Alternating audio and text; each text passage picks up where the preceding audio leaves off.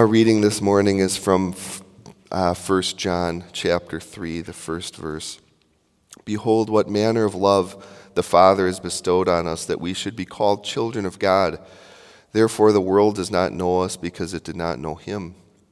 Beloved, we, or beloved, now we are children of God, and it has not yet been revealed what we shall be, but we know that when he is revealed, we shall be like him for we shall see him as he is.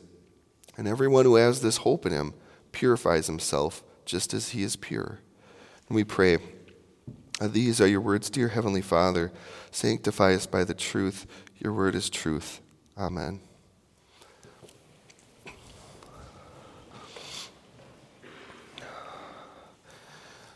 So every now and then I read a book about teaching to like better myself as a professor and stuff. And, um, well, that wasn't supposed to be the punchline, but uh, I don't know. But, anyways, you know, in this one book, there was kind of this interesting study where um, basically they had a classroom and they did a test on the kids. Uh, and they, the people who did the test told the teachers that hey, there's this student in your class who's about ready to have just this great breakthrough, uh, someone who's really talented. And what happened is they tested these kids later and found out that the ones that they had told the teacher were going to be a lot better actually were a lot better. Uh, they, they made uh, measurable gains. But what they hadn't told the teacher was that that special student, that specially talented one, was actually randomly selected. It wasn't, it wasn't actually uh, that the student uh, in the test showed any you know, significance at all. It was just a status that they told the teacher, hey, this student is special. And so they thought that maybe by telling the teacher this student was special, the teacher maybe treated the student a little differently or was more attentive. And then the student rose to the occasion and actually was better. And so, even though, you know, with studies, there's always something where it's like, well, does it truly 100% hold true or not? You never know. But it's kind of interesting to me that, you know, now in a lot of these books about teachers and stuff, they're going to tell you, like, if you're a teacher, you know, it makes a difference if you believe in your students, if you have, you know, what expectations you have of them, and so forth, that they really will kind of rise to that occasion. And I think that study is kind of interesting. Um, because we can think about just as how the students had the status that was kind of given to them, even though they were no different or, or special at all, it then had an effect on how they performed, how uh, their expectations of them were borne out in reality. I think when we look at our text for today, we see some points that might at first glance seem random, but he stresses a lot about our status as being children of God and then moves to how that status affects the way that we, uh, the, the expectations that result from that status when it talks about purifying ourselves just as God is pure. So it is a really special status when John tells us that we have had bestowed on us by the Father that we're children of God. Now, it bears saying that it's easy for us as Christians to kind of uh, not let that sink in because it's maybe you know stressed so much that we take it for granted that uh, that we're God's children. But think about it this way: in in the ancient world, there's a guy by the name of Julius Caesar, and he takes over Rome, the Roman Empire. He's like the first emperor. Emperors get their names after him. He's such a big deal. And when he takes charge, he makes a huge deal that his, in his ancestry is a guy by the name of Aeneas who was viewed as like a founding father of Roman civilization. He makes a big deal that the Roman goddess Venus is in his ancestry.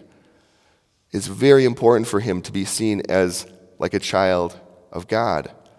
Now, it didn't totally work out for Julius Caesar because he kind of got somewhat assassinated, um, you know, just saying.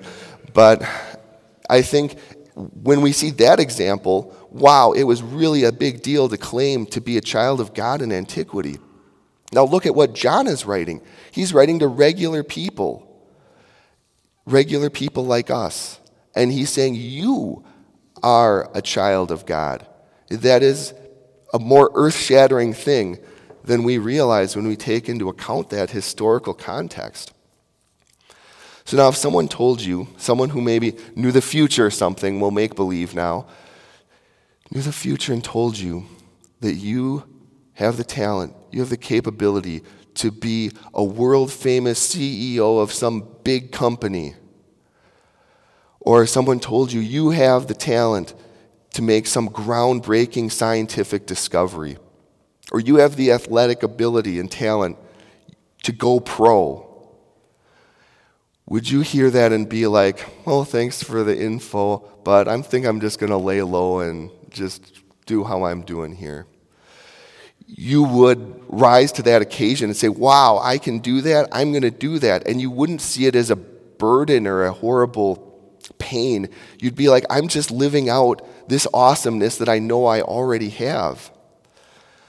And the thing is, is even more, we have a status already as a child of God.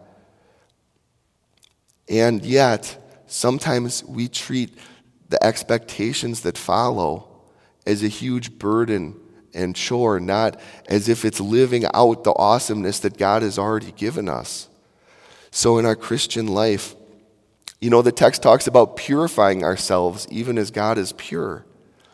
And yet, we can often be really negative about the Christian life and not take seriously the expectation the thought of purifying ourselves as the text talks about. And it's, it's kind of sad that instead of embracing the Christian life as living out the greatness God has already bestowed on us freely, we can treat it like a pain and, and be slothful in it. And sometimes we can say things like, oh, I know I can't be perfect because I'm sinful. Well, you know, no one who is a famous athlete is going to be like, well, I'm not going to try to become a famous athlete because I know I won't be perfect. I might miss a free throw sometime. You know, it doesn't stop other people from living out their lives in that role. And yet, often in our sinfulness, we can make all sorts of excuses to not really want to live out the life that God has put before us. And my point in framing the Christian life this way is I want to change uh, hopefully a little bit of our perspective on it and take away some of the negativity toward it and see it as positive as what it really is. Just like I talked about with the athlete. If you knew that you were going to be um, able to go pro, you wouldn't view every step along the way as a burden. It would be just living out that greatness. So we can view our Christian life even more as a positive thing because the thing that's hugely different and, and helpful is that this status is something that's already been given to us. We don't have to work or earn this status of being a child of God. John in our text says, God has bestowed it on us. It's something we already have. And the thing is, is there was nothing special in us for us to get this status. We know we're sinners. We haven't lived up to any level of worthiness to be considered a child of God. And yet, this is a status that He's freely given us through Christ because He was perfect. He did purify Himself completely and was without sin. He was great as true God and yet became man so that He could share such important things with us, that He could give us a status of sonship, that we could be considered children of God. And what's more, He went up to the cross and died, and you know what? He was mocked as if he's God's son, then come down from the cross. And you know what? He stayed up there because he knew that dying on the cross and taking the sins on himself and the impurities and the things we've done wrong, he knew putting them on him and paying for them on the cross now gives us that status, that specialness, the forgiveness, the status as God's children, as we are now seen in a different light and given the status of but being children of God. And what's more, having rose again from the dead, he's shown that we have a specialness in his resurrection too. What's more special than rising from death and living eternally? This is something Jesus did, and it's something he now gives to us too.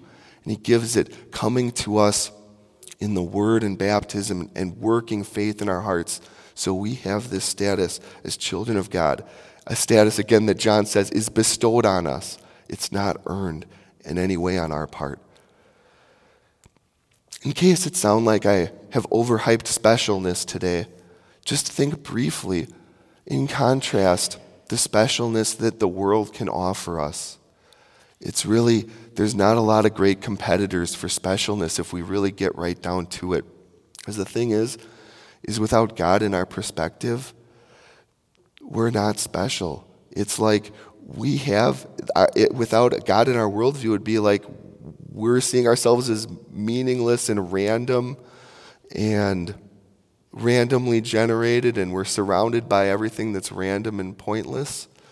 And, and what's it all there for? Any specialness is maybe to help other people who are also would just be as random as us, if that was the reality. And so, I mean, it doesn't prove my point about the specialness we have in Christ, but it, I, I think it's helpful to see that the alternatives out there for specialness are really not that viable. And what's more, the specialness that we have in Christ is a specialness that we, we are able to share with other people because we can share the message of God's word with them, the message that works faith and, and lets them share in the knowledge of this specialness that we have too, the knowledge of what Christ has done in saving them and, and bestowing on them then through faith the status of being children of God just as we are. So, you know, it is kind of maybe a thing that's viewed as a little bit cheesy to say that, hey, you're special. But you are. You really are special. You're special as God's children. And that's a status that has been freely bestowed on you. It's a status that I think frees us up to live out that specialness in, in different ways in our lives, in ways that we can be positive about. And living up to that status, the great thing is, is it doesn't create that status as, as God's children. It's only following through or living that out, even though, yeah, we're not going to do it perfectly. So leave today knowing you are God's child. That is an awesome status. Live in that awesomeness. And look forward to what's in store with us in heaven, thanks to the status that has been freely bestowed on us by God. Amen. Uh, please rise.